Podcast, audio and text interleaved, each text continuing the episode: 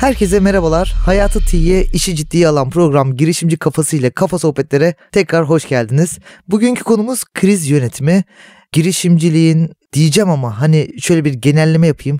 Yaşamanın en önemli ihtiyaçlarından birisi kriz yönetimi. Çünkü hayatımızda her anlamda, her alanda çeşitli sorun ve krizlerle karşı karşıyayız. Yani girişimcilik demek tek başına yeterli değil.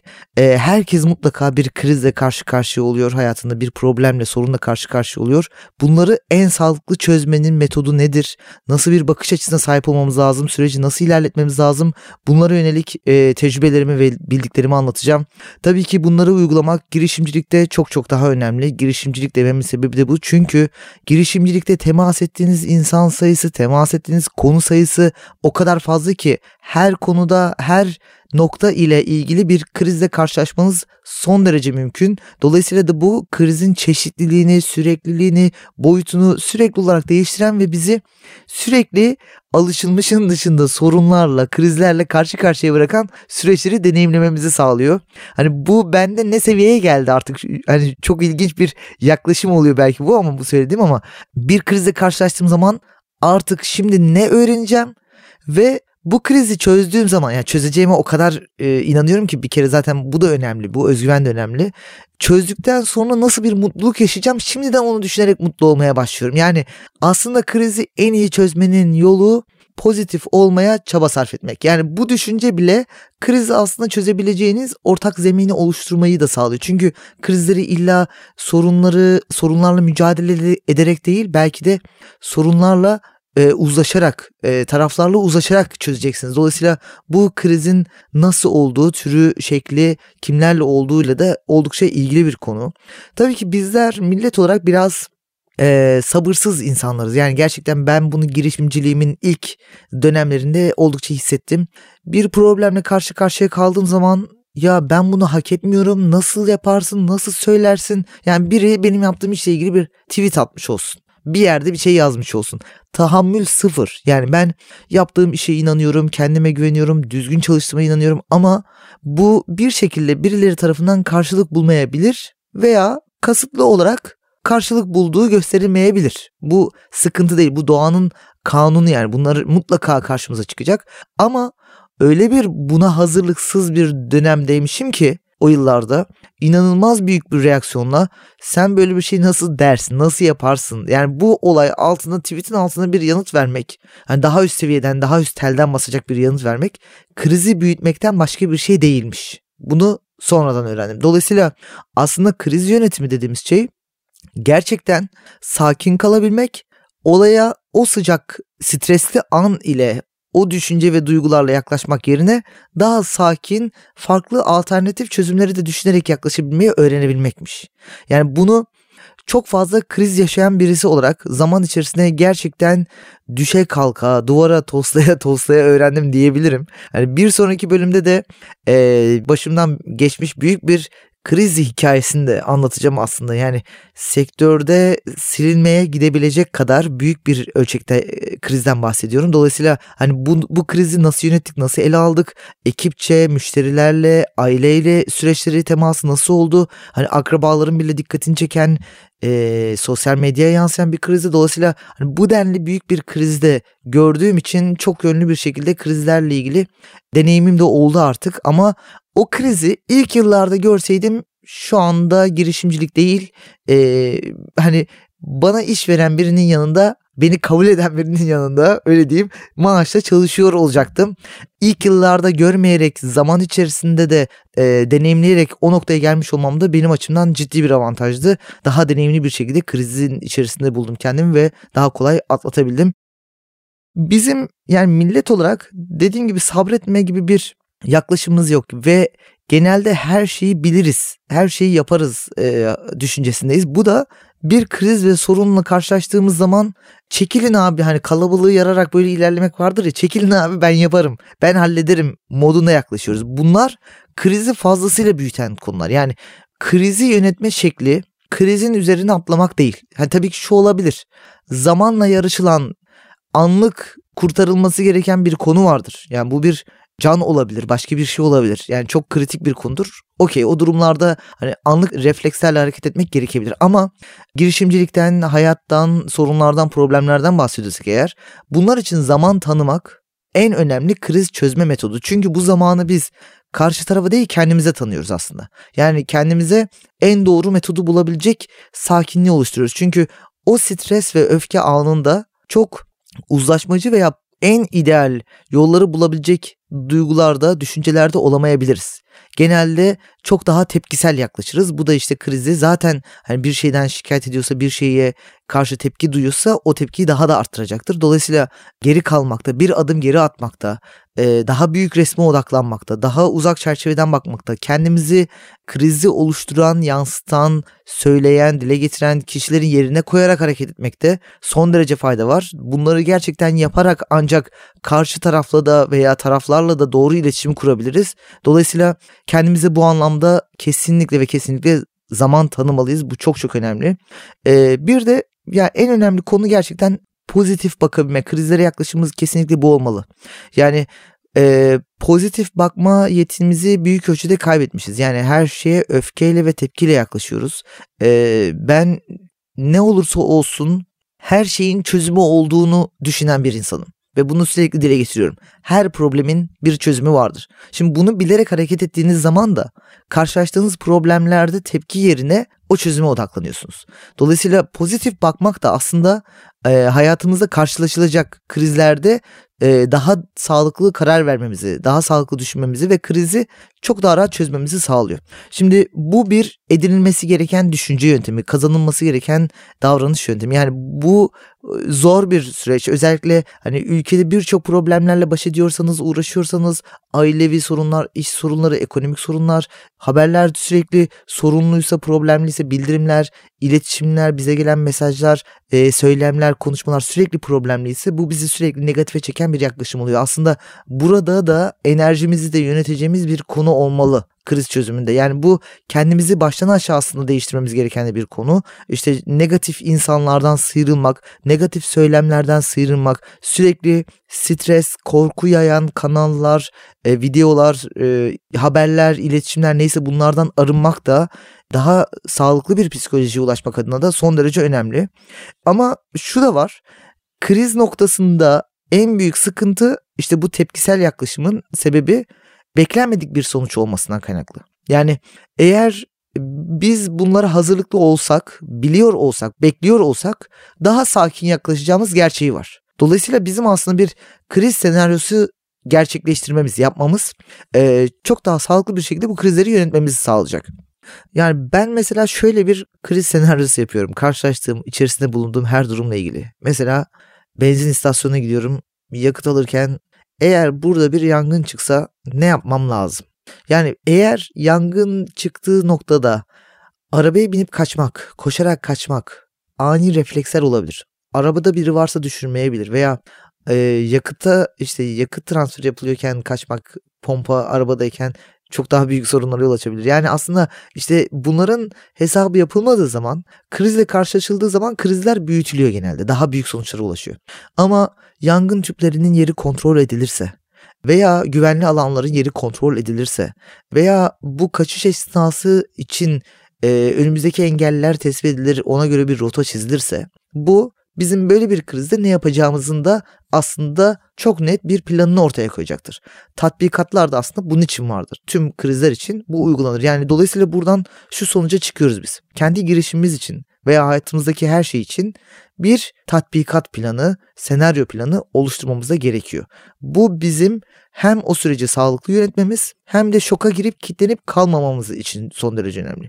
Tabii ki bu bir paranoya seviyesine gelmemeli. Yani her şeyden korkan, tedbirli yaklaşan, her ihtimali düşünen seviyede olmaması lazım. Ama ben kendi şirketimle de ilgili hani en büyük senaryoları düşündüğüm oluyor. Yani tüm ekip yarın çalışmıyorum dese ne olur? Yani olabilecek en büyük senaryo belki bu.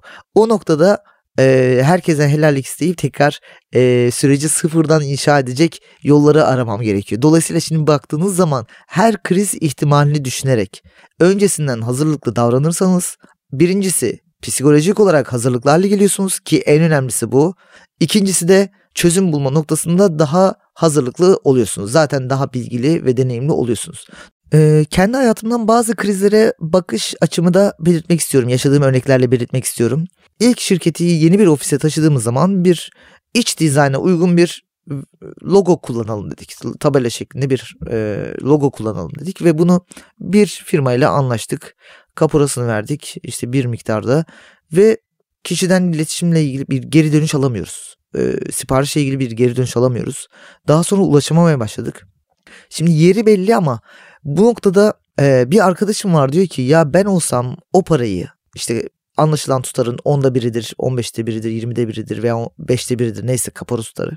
O parayı kesinlikle bırakmam. Peşinde koştururum. Şimdi ben bir haftam geçti ve düşünüyorum benim bir haftada kazandığım tutar ne? Oradaki tutar ne? Peşinde koşturduğum tutar ne? Arkadaş sürekli dürtüyor. Ya bunu bırakmam mantıklı değil. Neden kabul ediyorsun. Yani adamın yakasına yapış, peşinde koş gibi. Şimdi bu strese sokan bir şey. Ama bazen krizlerin en güzel çözümü de krizi kabullenmek. Bakın çok ilginç. Bazen en güzel çözüm bu. Çünkü burada fayda zarar hesabı yapmazsanız eğer o sizi çok daha büyük zararlara sürekli sürükleyen bir yapıya dönüşür.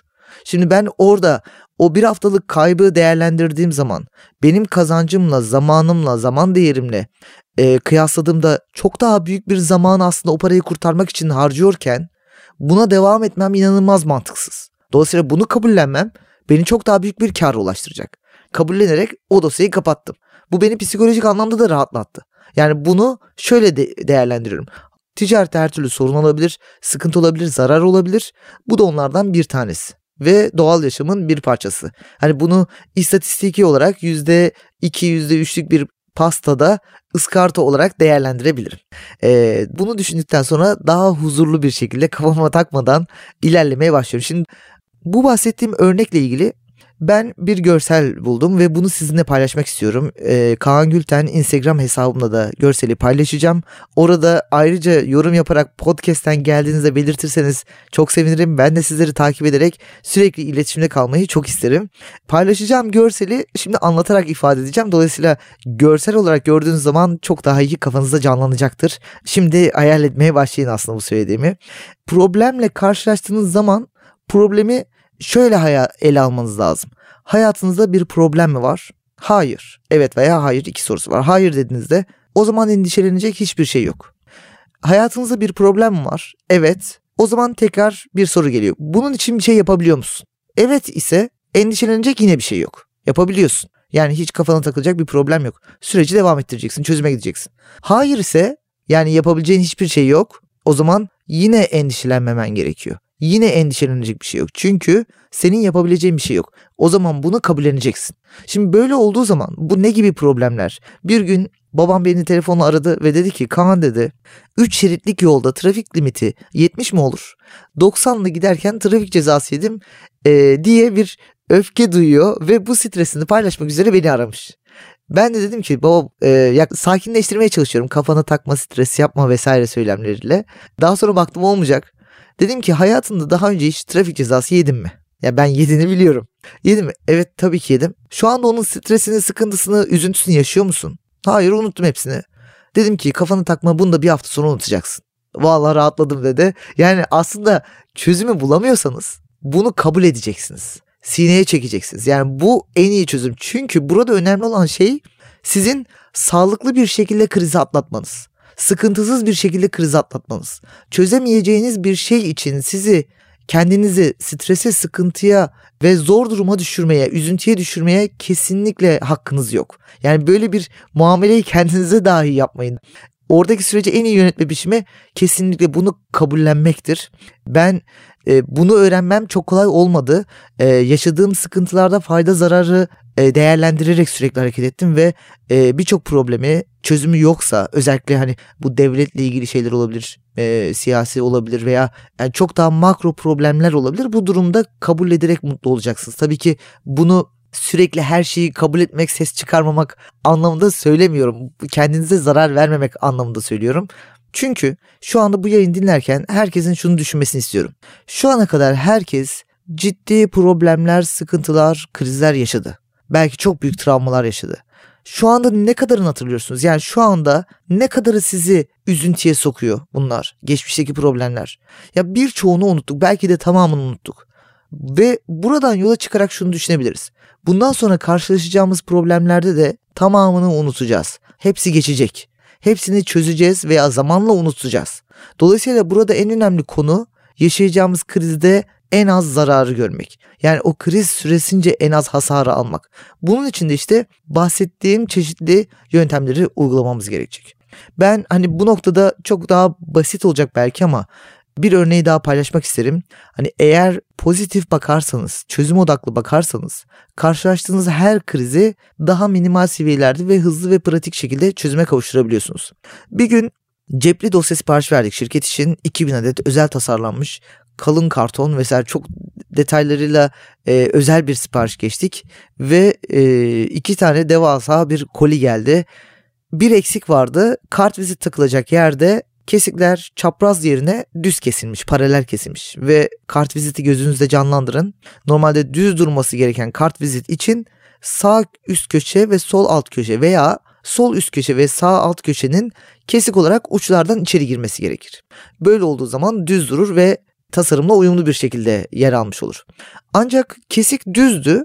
Dolayısıyla köşeleri yani çapraz köşeleri paralel bir şekilde taktığımız zaman kartvizit açılı duruyordu, çapraz duruyordu.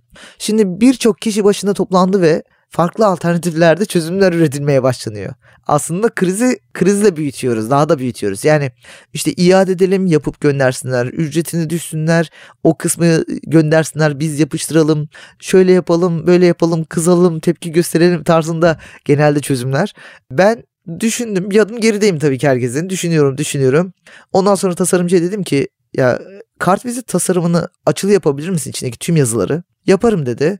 E, yaptıktan sonra tabii ki ilk etapta kimse anlamadı. Kart vizitleri bastırdık ve geldik. Yani 2000 adet cepli dosyayı, özel tasarım cepli dosyayı sıfırdan üretmek inanılmaz yüksek maliyet, lojistiği vesaire hasar da görecek. Yeni bir kart vizit yaptık ve açılı. Kart vizit düz durduğu zaman açılı okunuyor. Oraya koyduğumuz zaman düz okunuyordu. Yani açılı durduğu zaman da düz okunuyordu. Aslında biz orada bir tasarım, farklı bir tasarım da ortaya çıkardık. Müşterilerimiz eline aldığı zaman şunu diyor. Ya burada bir farklı bir tasarım var. Bu sebebi nedir bunun? Yani e, göze hoş görünüyor. Onu bir krizi çözmenin gereği olarak anlattığımız zaman da hayranlık duyuyorlardı. Her kriz de içerisinde bir fırsat yaratabilir. Bunu da bu şekilde düşünerek hareket etmek lazım. Yani buna farklı bir örnek daha vereyim. İki tane SEO kitabımız var arama motor optimizasyonu ile ilgili. İlk kitapta kitapları bastırdığımız zaman biz de satıyorduk web sitemizden ve sekreter bir gün şunu söyledi. Kaan Bey kitabın birisi masamda kalmış diğerini göndermişiz tek kitap ulaşacak. İkili set aldı tek kitap ulaşacak. Şimdi marka bilinirliği açısından duygusal pazarlama son derece önemli. Yani markayı hangi hisle gördüyse her o markayı gördüğünde o his depreşebilir. Dolayısıyla bu olumluysa markayı olumlu anar, olumsuzsa marka ile ilgili öfke ve tedirginlik duyar. E, kargo poşetini açtığı zaman kurumsal kimliğimizi eksik bir ürün, hatalı bir ürün, hatalı bir sipariş ile o psikolojiyle eşleştirmemesi için bizim arayarak bilgi vermemiz gerekiyor. Kusura bakmayın kitabınızın birisi kalmış. Şimdi kargo veriyoruz. Ertesi günde o ulaşacak. Artık bu bir problem değil. Kişi biliyor ve ertesi gün eline geçecek. Ama hele bir de yanına bir flash disk hediye koyarsanız o zaman bu markanızın sürprizle birlikte heyecanla birlikte eşleşmesini sağlayacağı için markanızı daha iyi konumlandıracaksınız. O zaman da krizi çözme şekliniz kendinizi de cezalandırdığı için, ödün de verdiğiniz için markanızı konumlandırmanızı da daha iyi gösterecektir. Ve bu da hayranlığa doğru dönüşecek bir etki uyandıracaktır. İşte bu da love mark marketing, love mark etkisi de denilebilir. Aslında ne olursa olsun her kriz içerisinde çok iyi düşünüldüğü zaman fırsatları da barındırabilir. Yani krizde ahvah etmek yerine bulunan pozisyonda en iyi çözüme odaklanmak her zaman en iyi strateji olacaktır.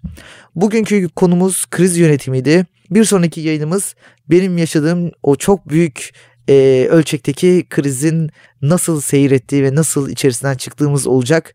E, bugünkü yayınımız bu kadar. Sıradaki yayınlarda tekrar dinlemek Sıradaki yayınlarda tekrar görüşmek üzere. Girişimci kafasıyla kafa sohbetler bugünlük bu kadar.